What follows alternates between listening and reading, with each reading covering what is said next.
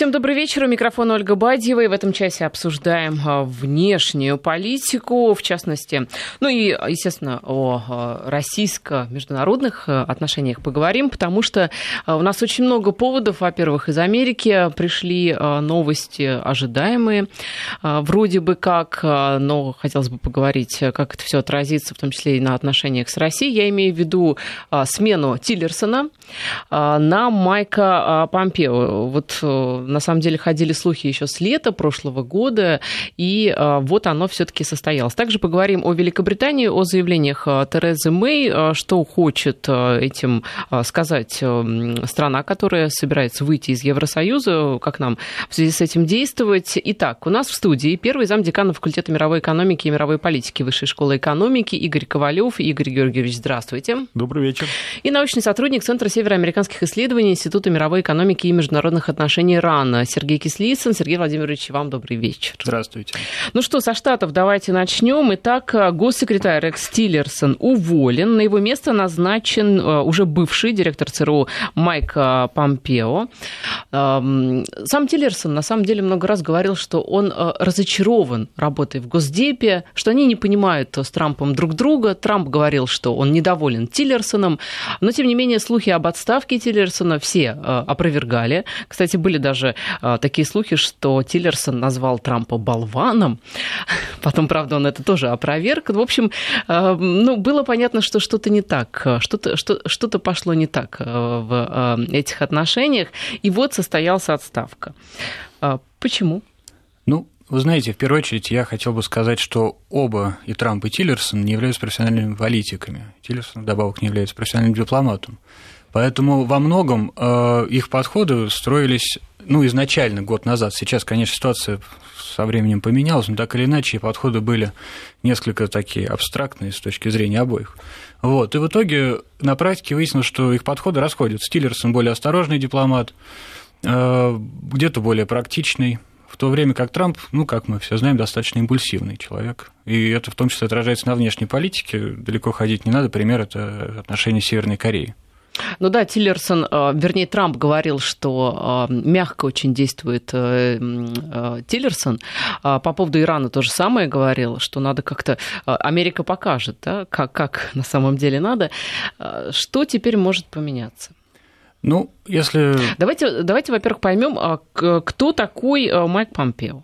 Да, здесь стоит сказать да, как да, раз, что... Давайте разберемся, что это вообще за человек, который возглавлял ЦРУ недолго, год, ну, помимо ЦРУ, стоит сказать, что, во-первых, Майк Помпео выпускник Вестпойнта военной академии, являющий, предоставляющий одно из таких элитных образований в Соединенных Штатах, это во-первых. Во-вторых, Майк Помпео после военнослужащий, э, также он все таки был конгрессменом, поэтому политический опыт у него есть, в том числе Майк Помпео работал в бизнесе, связанном с американским ВПК частично. Вот, таким образом, он представитель истеблишмента, это во-первых. Во-вторых, взгляды Помпео, они ближе к Трампу, и если говорить вот в категории ястреба и голуби, то Помпео все таки скорее ястреб, достаточно такой с выраженной позицией по отношению к Ирану, по отношению к Северной Корее, да и в том числе и к России. А Трампа вы к кому относите? А, Трамп достаточно такой, он э, ситуатив, ситуативный политик. Ситуативный ястреб? Э, в каком смысле, да. Он, потому что Э, как бы правильно сказать, у Трампа есть какое-то представление, опять же, относительно абстрактное, касаемо, скажем, иранской сделки, а, но а, причин, почему она заключена и каков может быть результат ее выхода, вот, вот это вот э, баланс он не очень чувствует. Точно так же попытка там, выстроения отношений с Россией, например. Изначально попытка как-то предпринималась, шли об этом разговоры, в итоге мы получили санкции, которые потом были кодифицированы.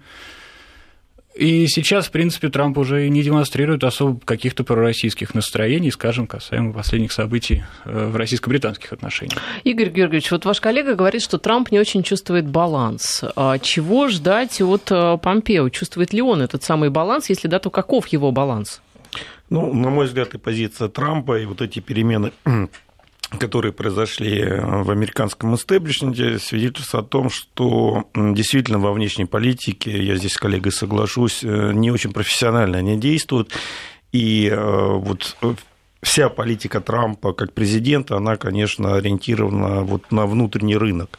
Да, и э, назначение Помпео, в том числе, это попытка показать, прежде всего, американским политикам, американскому истеблишу, что мы, мы займем жесткую позицию в отношении Северной Кореи. Да, не секрет, что практически все американские средства массовой информации, ведущие, связали это именно вот с грядущими переговорами с Ким Чен Ыном, и э, вообще вот проблемы Северной Кореи, денуклеаризация Северной Кореи и так далее, и так далее.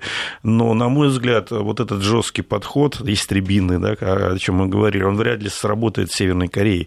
Северная Корея никогда не согласится на исключительно американских условиях да, лишиться ядерного оружия, пока не получит достаточных гарантий э, сохранения того режима, который есть, и безопасности, да, не нападения со стороны Южной Кореи и, соответственно, Соединенных Штатов Америки.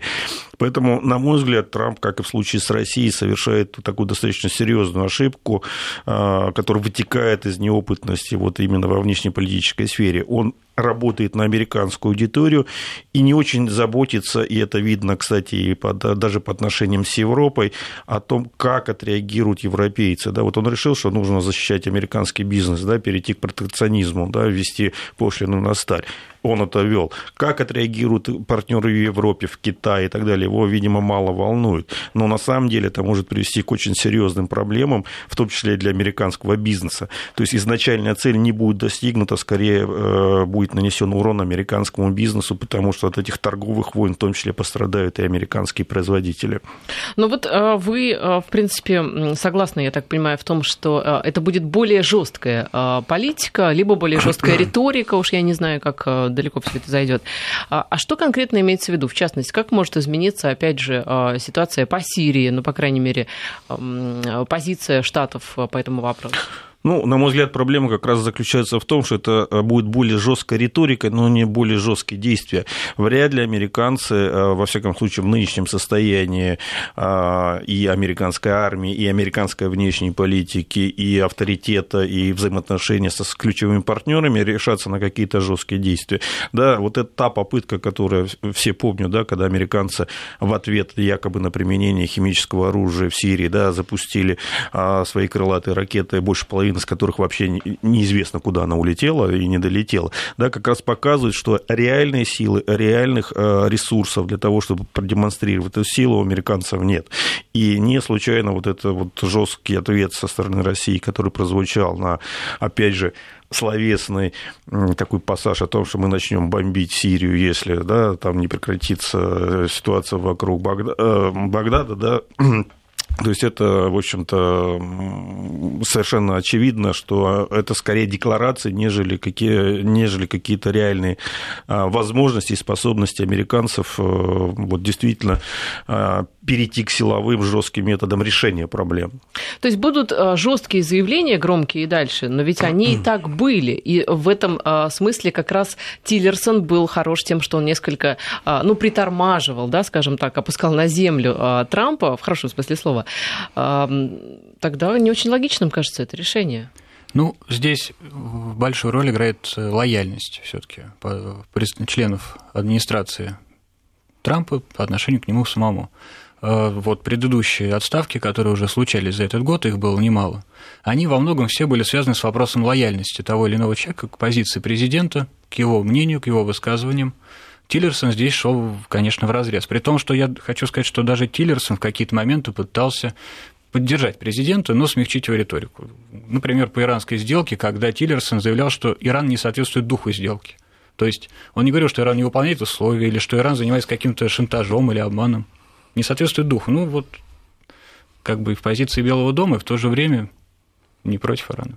Но ведь э, Трамп, как бизнесмен, да, должен, он, он как никто должен э, помнить эту фразу, что э, дружба дружбой, лояльность лояльностью, но есть бизнес, есть дело, есть э, там какие-то э, международные проблемы, события, амбиции, которые Америка должна там отстаивать, решать и так далее. Э, здесь ведь, наверное, вот эти вот дружеские отношения, они не очень ко двору, скажем так? Ну, здесь дело в том, что бизнес это и политика это не совсем одно и то же. Действительно, Трамп действует как бизнесмен. Здесь вы совершенно правы, да, и он демонстрирует, как в бизнесе, да, кто сильный, тот и диктует правила, тот устанавливает правила игры, да, навязывает свою волю на, э, на основе сильного. Но в политике э, это не совсем так и не всегда проходит, да, потому что понятие силы в политике, оно гораздо более широкое, чем в бизнесе, да, и а, в данном случае даже в военной силе все-таки Америка не настолько сильна даже военно, при том, что достаточно сильно с точки зрения военного потенциала государства, чтобы навязывать свою волю всему миру. Да, ну, во всяком случае, совершенно очевидно, что а, свою волю вот при помощи военной силы Америка не может навязать ни Китаю, ни России, ни даже целому ряду других государств, и, и даже Северной Кореи. Но все-таки, учитывая то, что Госдеп теперь возглавляет э, человек, который руководил спецслужбами, у которого с ним там связи, хорошие отношения и так далее. У Трампа, кстати, не очень хорошие, насколько я знаю, э, отношения с, со спецслужбами. Так вот, э, что это будет? Такая синергия внешнеполитического ведомства и спецслужб? Вот американский госдеп, да, сейчас. Что он будет собой представлять вообще? Ну, здесь важная проблема сойдется ли Помпео, собственно, с кадровыми дипломатами Госдепартамента, потому что, например, у Тиллерсона с ними были значительные проблемы. Ну, они изначально, конечно, были вызваны, собственно, избранием самого Трампа, которого многие дипломаты сторонники той же самой демократической партии не приняли и покинули Государственный департамент. Тиллерсон пытался проводить определенные реформы и повысить эффективность этого государственного органа. Ну, так или иначе, он не очень сошелся. Тем более у него не было профессиональных заместителей. Это тоже была проблема, и он испытывал трудности в управлении во всех Ну, уровнях. кстати, ему не давали. Он говорил, что я хотел назначить э, тех-то и тех-то. А мне не дают, и он даже кричал громко там у себя в кабинете. Рассказывает. Ну да, да. В общем, налицо определенные проблемы. Мы, конечно, все это до конца не знаем. Так или иначе, они как-то выходили наружу. Здесь посмотрим, как будут отношения складываться с Помпео. Хотя Помпео, опять же, он э, представитель истеблишмента, он представитель и спецслужб в каком-то в прошлом, да, в своем опыте, и бывший военный. Вот, и поэтому, конечно, дипломат ему будет воспринят, во всяком случае, серьезнее, и есть возможность, что какие-то каналы сотрудничества внутри государственного департамента будут налажены. Это достаточно важно для последовательности американской внешней политики и четкости проведения решений. Но вообще это хорошо, когда а, МИД несколько сливается со спецслужбами. Ну, МИД всегда сливается со спецслужбами. Ну, хотя вот бы, в таком вот виде. Хотя бы потому, что э, не секрет, что в любом э, посольстве да, есть, э, ну, фактически, да, легализованные разведчики, которые занимают определенные дипломатические посты, и, да, недаром страны их потом друг друга выселяют. Все прекрасно об этом знают, что под прикрытием МИДа работают определенные спецслужбы. Но, с другой стороны, с точки вот, зрения именно кадровой дипломатии, да, то, о чем говорил мой коллега, конечно, в общем-то, вот понятны мотивы, да, то есть э, Трамп в условиях э, грядущих переговоров по поводу Северной Кореи хочет усилить э, да, дипломатический вектор еще какими-то данными, знаниями, которые поступят из спецслужб, да, то есть чтобы было больше козырей, больше аргументов для ведения этих переговоров. А, но вот насколько кадровые дипломаты, да, профессиональные дипломаты готовы вот поделиться своими полномочиями с кадровыми сотрудниками спецслужб, это достаточно большой вопрос. Все-таки разные э, службы, они достаточно ревностно относятся к друг другу, и э, вот такое вот усиление, да, образно говоря, не всегда воспринимается как благо, а, в общем-то, часто воспринимается достаточно настороженно. Кстати, у Помпео уже недавно были переговоры с руководителями российских э, спецслужб, то есть, ну, когда он еще, естественно, руководил ЦРУ. В связи с этим, кстати, Помпео, тот же, именно он заявлял о российском вмешательстве в американские выборы. В связи с этим хочется понять, спрогнозировать, э, как изменятся российско-американские отношения.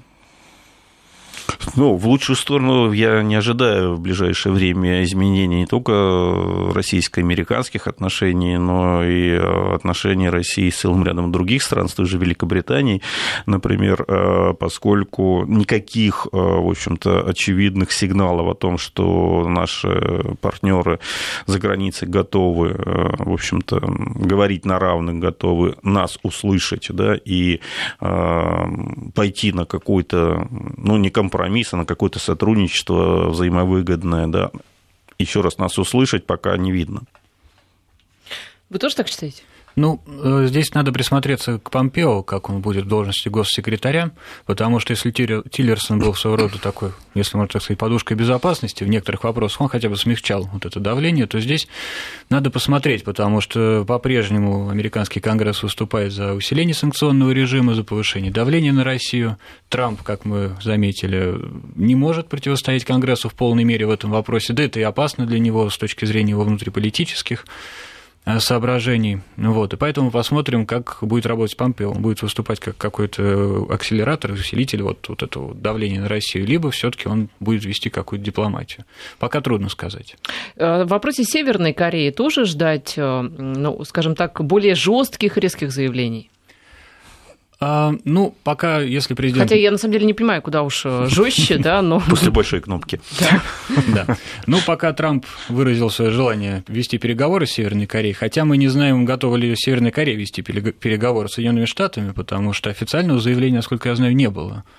Вот. И если они намечены на май, то Пхеньян их может точно так же легко и отменить в практике случалось уже. Вот, поэтому здесь, ну, пока что идет подготовка, и во многом, как объясняется, вот замена Тиллерсона связана с, с грядущими возможными переговорами Северной Кореи. И Тиллерсон, ну да, то есть это как бы основной э, Он, он еще останется в какое-то время в Госдепартаменте и будет помогать вот переход, во время переходного периода и дальнейшей подготовки переговоров. Ну, в целом, если администрация намерена, и Трамп подбирает людей лояльных, а Помпео, насколько мы знаем, человек лояльный Трампу, и они во многом, как говорит сам Трамп, взаимодействуют неплохо, будем, наверное, рассматривать, что пока что ситуация останется более-менее стабильной. Но ведь э, уже, мне кажется, понятно всем, и, наверное, штатам должно быть давно понятно, что в жестком ключе скорее абсолютно бесперспективно разговаривать, ни к чему это не приводит, только а, еще больше ну, озлобляет лидера э, Северной Кореи.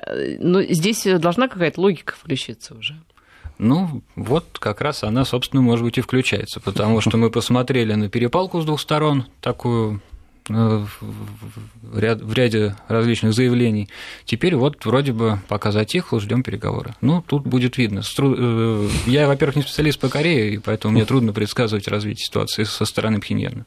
Что интересно, что вместо Майка Помпео главой ЦРУ впервые, насколько я понимаю, станет женщина. Это некто Джина Хаспел, она была заместителем Помпео. Так вот, э, она будет первой женщиной, возглавившей спецслужбы США. Но некоторые эксперты в связи с многочисленными скандалами, обвинениями в домогательствах, сексизме Трампа, да, ведь а, а, обвиняли, а, говорят о том, что это такой некий джентльменский жест, что Трамп хочет показать, что вот я на самом деле не такой закостенелый сексист, я готов женщину назначить главой спецслужб. Как вы считаете? Ну, она и так уже была заместителем директора спецслужб, поэтому, ну, заняла пост по лестничной системе вышестоящий в каком-то смысле. Конечно, это доверие президента, но я не рассматривал бы это как какой-то прогресс для американского общества. Соединенные Штаты уже имели и госсекретаря женщину не одну, Соединенные Штаты имели кандидата в президенты. И, и президента афроамериканцы имели. Вот, поэтому, ну, нормальное общественное развитие. А вам что-то известно об этой даме, Джинни Хаспел? Нет, я боюсь, что она сотрудник разведки, она кадровый э, разведчик с 80-х годов, если не ошибаюсь, поэтому точную информацию по ней, как вы понимаете, нам мало доступно. А, назначить женщину на такой пост означает показать американцам, что он не такой сексист, каким его хотят представить. Вот такие были экспертные комментарии.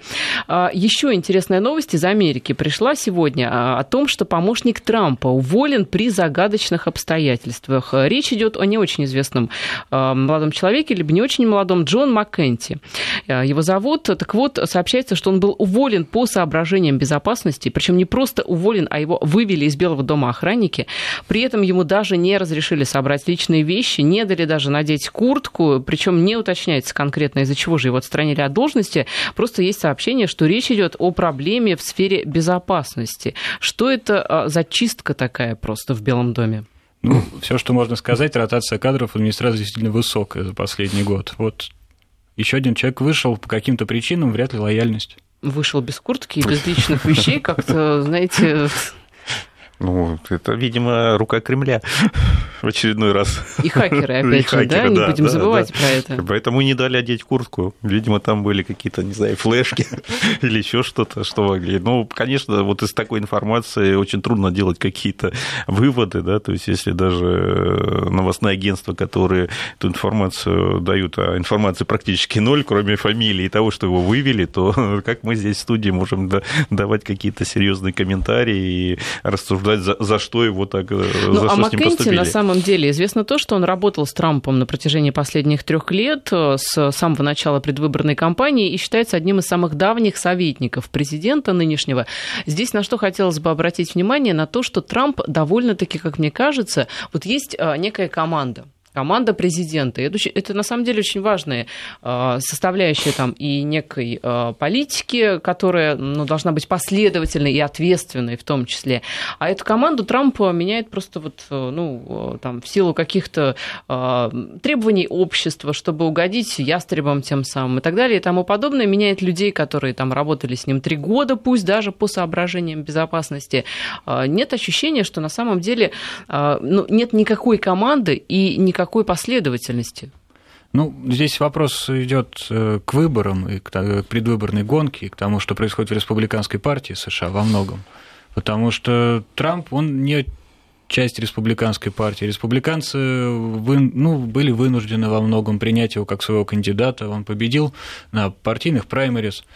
И дальше возникли, естественно, трудности с формированием кабинета, трудности с отношением с партийными лидерами, которые многие в период выборов говорили, что нам надо оставить эту кампанию готовиться уже к промежуточным выборам в Конгресс. Это гораздо важнее, потому что эти выборы мы проиграем, уступим Хиллари Клинтон и так далее. Партия во многом от Трампа отвернулась, а Трамп во многом отвернулся от отдельных партийных лидеров. И в том числе Трамп отвернулся от партийных идеологов. Например, надо отметить неоконсерватизм, который остался теперь совершенно за воротами а деятельности Белого дома. Если при Буше он был влиятелен, то сейчас вот, вот эти наиболее агрессивные ястребы, они отключены от принятия решений. И поэтому у Трампа нету партийной, партийного истеблишмента, нету представителей каких-то вот э, элит, и, естественно, его аппарат постоянно меняется, он не настолько системен как хотелось бы, конечно, видеть на самом деле. Хотелось бы кому? Ему или... А, да и в целом для всех это было бы гораздо лучше, потому что в таком случае политика администрации была бы более предсказуемой и во внешней сфере, и во внутренней. Сергей Кислицын, научный сотрудник Центра североамериканских исследований Института мировой экономики и международных отношений РАН и первый замдекана факультета мировой экономики и мировой политики Высшей школы экономики Игорь Ковалев. У нас в студии новости продолжим.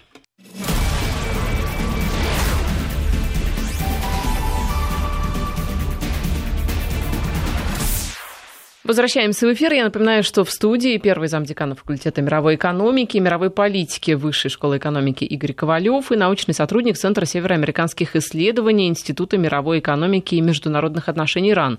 Сергей Кислицын, мы говорим о том, что какие новости приходят к нам из Америки и а, из Великобритании. Кстати, отправленный в отставку Тиллерсон сейчас э, дает брифинг, где отвечает э, на волнующие всех вопросы. Ну, в частности, он сказал, что официальная отставка 31 марта марта состоится.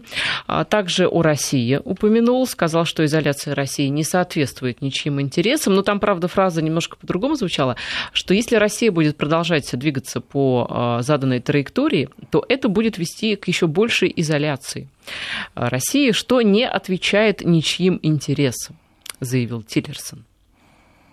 Ну, фраза дипломатичная, скажем так говоря о том, что а, Тиллерсон больше дипломат, чем Помпео. Ну, пока что Тиллерсон все-таки еще не прошел процедуру отставки официальной, поэтому, естественно, он продолжает выполнять свою функцию. Хотя, что касается КНДР, а, он заявил о том, что давление а, на э, Северную Корею а, было усилено до такой степени, до которой никто не ожидал. Причем непонятно, с сожалением, либо с радостью об этом говорит Тиллерсон. Ну, давление действительно было усилено, и в отличие от России, здесь нужно, конечно, иметь в виду, что Северная Корея это все-таки не Россия, да, это держава совершенно другого ранга. И второй момент, что формально это давление поддержали э, все ключевые игроки, включая Россию и Китай. И э, понятно, что, в общем-то, вот ставить на одну доску, хотя, кстати, американцы, сами американцы это ставят, да, в своей там стратегии, да, национальной безопасности, определив там Северную Корею и Россию как угрозы своей национальной безопасности. Но на самом деле это совершенно разные а, по масштабам страны и, соответственно, по весу в мировой а, политике, да, в мировой военной силе это абсолютно несопоставимые вещи. Поэтому, конечно, в отношении Северной Кореи э, Тиллерсон может, в общем-то, говорить более жестче, чем в отношении России, хотя и в отношении России вот та цитата, которую вы э, воспроизвели, в общем-то, показывает, что мы все равно будем добиваться своего. То есть пока вы не станете э, проводить ту политику, да, пока вы не исправитесь и не станете послушными мальчиками, да, мы будем вас воспринимать как э, нарушители правил и будем применять против вас какие-то санкции или другие меры, да, стремиться вас максимально изолировать. Но ведь по поводу России Тиллерсон говорит то же самое. Вот цитата. «Продолжение э, российского нынешнего пути, вероятно, приведет к их большей изоляции». То есть если вы дальше будете вести себя как плохие мальчики, mm. то мы вас будем изолировать больше и глубже. Но при этом добавляет, но эта ситуация не служит чьим-либо интересам, да, то есть либо ведите себя так, как нам этого хотелось бы, а, ну, либо вот извините. Ну, на самом деле, здесь вот в вопросе изоляции России э, у американцев немножко другой интерес. И здесь такое очень причудливое сочетание политического интереса и интереса экономического. Ведь, по сути, вот вся эта кампания санкционная, которая, не секрет, да, была развернута американцами, и э, под давлением американцев туда включились да, страны Евросоюза и целый ряд других стран, она имеет, помимо политического аспекта, да, о том, чем вы говорите, пока вы не будете будете себя правильно вести, мы вас будем наказывать. Но она имеет экономический характер. А экономический как раз вот в духе того, э, с чем Трамп победил на выборах. Сделаем Америку снова великой. То есть это э, выдавить э, партнеров, с рынка. Ведь посмотрите, возьмите статистику последнюю, да, а, торговля между Россией и странами Евросоюза рухнула катастрофически, а торговля с американцами даже растет за послед... во всяком случае последние годы, да, э, последние два года, 16-17, показывает э, статистика, что... Наша торговля вы имеете. Наша торговля, ну, товарооборот, и американцы вышли там, по-моему, уже на пятое место. Ну, будем честны, он торговых... не так уж и велик. Да, он по масштабам несопоставим с нашим объемом торговли с Евросоюзом но он растет, а не падает. Вот. И американцы таким образом, ну, фактически занимают чью-то нишу на рынке, правильно? А чью, кстати? Европейцев. Европейцев. Европейцев. То есть они гадят европейцам. Получается, какая да, интересная То есть за счет европейцев они усиливают э, как бы позиции своей экономики. Ситуация, конечно, прекрасная получается, что а, европейцы вводят э, санкции, да, которые, по сути, э, выгодны США, инициированы США, США да. страдают от да. этого, а американцы, да, которые... Получают прибыль. Получают прибыль. Ну что ж, хорошо, собственно говоря, работают кто там, экономисты, да, это, наверное, уже не, не дипломаты. Ну, я думаю, там работают все. И здесь вот действительно вот тот случай, когда бизнес, наверное, был э, впереди политики. Ну, во всяком случае, с точки зрения американцев. По поводу Сирии, конечно же, тоже Тиллерсон высказался. Вот что он заявил. В Сирии мы, мы, наверное, американцы, О. добились э, важного перемирия и стабилизации, что уже спасло тысячи жизней. Ну, это не секрет, что американцы себе приписывают практически все победы, в том числе и в Сирии. Это, кстати, не первое заявление, что американцы победили ИГИЛ в Сирии, то есть не российский ВКС, не сирийская армия, а именно американцы, а уж то, как они спасли тысячи жизней, если вспомнить, как э, брали Ракку, например, да, и Масул, а вот, и какие там были э, жертвы, и какая была гуманитарная катастрофа, ну, тут даже, даже комментировать, на мой взгляд, нечего, да, поэтому ну, очень в духе американской пропаганды. Кстати, по поводу вот э, перестановок э, в Белом доме, один из экспертов э, американских, который разрабатывает стратегии для правительственных агентств США, высказался на, ну, в, этом, в том ключе, что Трамп на самом деле очень авторитарный президент, потому что все эти перестановки говорят только о том, что Трамп хочет иметь команду, которая бы ему беспрекословно подчинялась. Ну, с одной стороны, да, это как раз вопрос лояльности. Это не авторитаризм, а именно вот подход к ведению дел со стороны президента и поиск именно лояльных каких-то партнеров. Он воспринимает все-таки себя как э, там, исполнительного директора. То есть а... он хочет им всем сказать, я не болван, как говорит Тиллерсон, посмотрите, я умный. В смысле? С другой стороны, несмотря на попытки поиска, мы не видим каких-то серьезных перемен во внешней политике США. Э, и здесь все-таки нельзя не заметить, что рациональное семя, оно присутствует. Э, так или иначе, процесс принятия решений в каком-то смысле представляется хаотичным. Э, постоянные отставки. Вот отставка Тиллерсона, которая во многом нелогична с точки зрения внешней политики. Но так или иначе, это не приводит к ломке каких-то наметившихся трендов в американской внешней политике, в том числе, вот, например, иранская ядерная сделка. То есть, несмотря на риторику, э, администрация, по всей видимости, Трамп тоже понимает, что есть последствия выхода, и есть э, вероятность потери большого рычага влияния на Тегеран. Ну что ж, сделаем паузу, прервемся на информацию о погоде и продолжим. Возвращаемся в эфир. Я напоминаю, что у нас в студии Сергей Кислицын, научный сотрудник Центра североамериканских исследований, и Игорь Ковалев, первый зам декана факультета мировой экономики Высшей школы экономики. Ну что ж, давайте теперь к заявлению Мэй, которая практически поставила России ультиматум, чтобы мы в 24 часа отчитались о том, что же произошло в городе Солсбери. А, и причем тут мы, собственно говоря. Ну, Мэй-то считает, что мы тут при чем. А, Мария Захарова в ответ на это сказала, что на самом деле никто, ни одна страна не может выдвигать такие ультиматумы ядерной державе. На самом деле, слушая вчера мы, действительно было ощущение, что э, как-то э, она несколько теряет границы самоконтроля и здравого смысла. Ну, безусловно, заявление, мягко говоря, необычное, да, и после фразы «вероятно», да, то есть вот... Вполне веро... возможно, да, вероятно, наверное. Да, поэтому будьте добры, предоставьте нам то, что мы хотим. А, но на самом деле в этом заявлении, и, кстати, обращать на себя внимание еще тот факт, что с опозданием, да, то есть все время откладывалось это заявление, да, и достаточно долго ждали, когда она выступит, видимо, все-таки определенные сомнения были, что говорить, и, может быть, даже были консультации. Но причины вот такого заявления, они очень многогранны, на мой взгляд. Это и внутренний фактор, да, то есть нужно показать в условиях фактически подвешенного парламента и отсутствия большинства в палате общин, нужно показать, что вот мы такие сильные, да, мы, мы говорим с позиции силы. А, это и фактор того, что мы уходим из, э, из Евросоюза, да, выполняем обязательства по Брекзиту, и нужно показать, что мы вполне самостоятельны во внешней политике, да, и можем вести жесткие переговоры. Хотя, на самом деле, а, по сути, провалились переговоры с Евросоюзом, и тот вариант Брекзита, за который выступала сама Мэй и ее партия, ну, в общем-то, оказался нереализован, то есть фактически они вынуждены будут заплатить достаточно достаточно большие деньги Евросоюзу, это серьезные потери. Это и давнее соперничество с Россией, да, ведь это знаменитая фраза, которую ну, некоторые приписывают Суворову о том, что он, да, англичанка гадит, да, вот, э, чтобы показать э, свою преданность э, ближайшему союзнику стране, с которой у Великобритании особые отношения, да, то есть Соединенным Штатам, и подыграть американцам, да, то есть здесь очень много причин, почему вот такое жесткое жесткое, неоправданно жесткое и абсолютно бездоказательное заявление, потому что пока нет никаких фактов. И вот это слово «вероятно», да, я вернусь к нему, как раз демонстрирует то, что предъявить-то, собственно говоря, нечего. А если нечего предъявить, как можно чего-то требовать?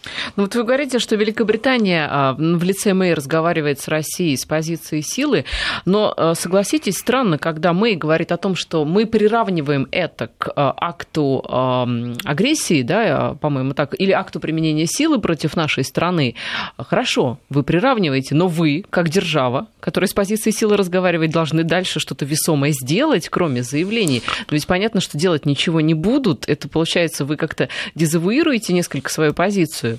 Ну, во-первых, она не говорит с позиции силы, она пытается продемонстрировать, что она может так говорить, да, это, это первое. Второе, вот то, что они приравнивают как-то агрессии, это уже как раз показывает на то, что британцы прекрасно, и мы прекрасно понимают, что никакой реальной силы у них нет.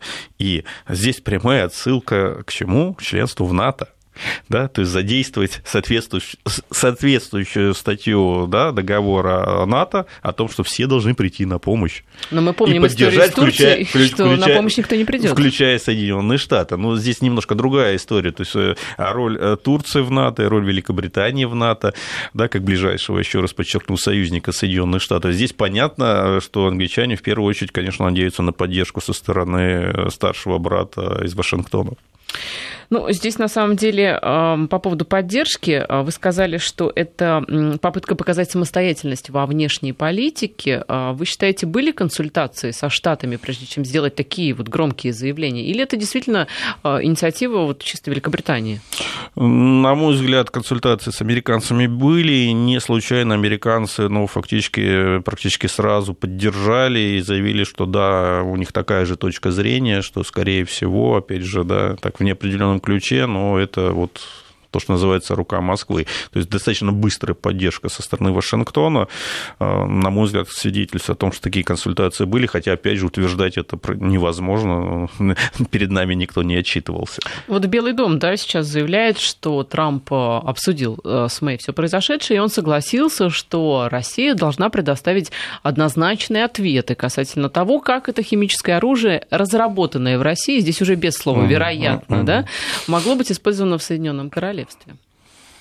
Ну, вот позиция Трампа, но еще раз, я так сильно подозреваю, что Россия никакого ответа давать не будет и выполнять ультиматум уж совершенно точно не будет. Вот, потому что, еще раз, прежде чем чего-то требовать э, от государства, да, и действительно от ядерного государства, а, да, то есть э, упор был сделан именно на это, нужно предоставить достаточно веские доказательства. Во-первых, то, что это вещество было разработано в России, и то, что оно с территории России попало.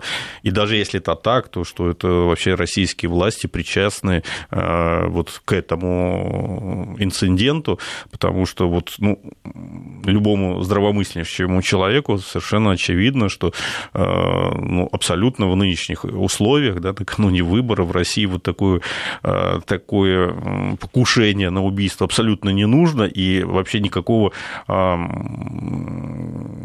скажем так, большого значения, да, вот этот бывший а, а, агент, в общем-то, не имел. Если бы он имел большое значение, зачем бы его отпустили?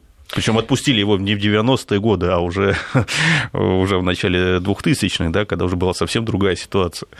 Ну да, не очень понятно, зачем нам это все в э, текущей обстановке. Ну, что касается отношений России и Великобритании, Мэй сказала, что они э, не будут прежними. Но они, мягко говоря, и так не очень хорошие. Но э, что здесь хотелось бы отметить? Великобритания, вот она, что касается и риторики, и действий, такое ощущение, что полностью такая антироссийская вот риторика. А, Германия, ну, по сути, да, там а, союзник а, ближайшей Великобритании, говорит о том, что да, там санкции и так далее, но поднимаются голоса бизнеса немецкого, который явно, ну, просто видно, что на самом деле заинтересован в сотрудничестве с Россией, и не очень-то хотят сильно немцы портить с нами отношения. То есть получается, что в Евросоюзе, опять же, одни туда тянут, да, одеяло, другие сюда. Ну, в Евросоюзе по этому вопросу уже давно раскол. Я бы не назвал э, Германию союзником Великобритании. И англо-германское противоречие... Ну, по Евросоюзу уже теперь точно не Англо-германские противоречия известны давно и в свое время привели к Первой мировой войне, так, в качестве такой небольшой исторической справочки. А вот, поэтому, а, конечно, разные интересы, и не только с точки зрения политических, да, вот то, о чем я говорил, что Великобритания, это, да, у нее особое отношение с США, ближайший союзник, проводник американских интересов в Европе, мостик, язык да, из Америки в Евросоюз, но и с точки зрения экономики разные интересы. Да, посмотрите на, опять же, объем товарооборота, который был у нас с Германией и с Великобританией. Да, торговые связи совершенно другие. И тот же Северный поток-2. Тот же Северный поток-2, да, и так далее, и так далее. То есть и экономические интересы разные абсолютно. Поэтому это, конечно, диктует э, и разные отношения, и разное восприятие тех потерь, которые страны несут от санкций. Если англичане могут худо-бедно закрыть, плюс у них экономика ориентирована в большей степени на финансовый сектор, да, а вот с точки зрения э, вот э, этого, да, там серьезных таких проблем пока нет, во всяком случае, да, российские деньги свободно вращаются в Лондоне, и пока вот серьезных потерь британцы не несут, хотя задумываются.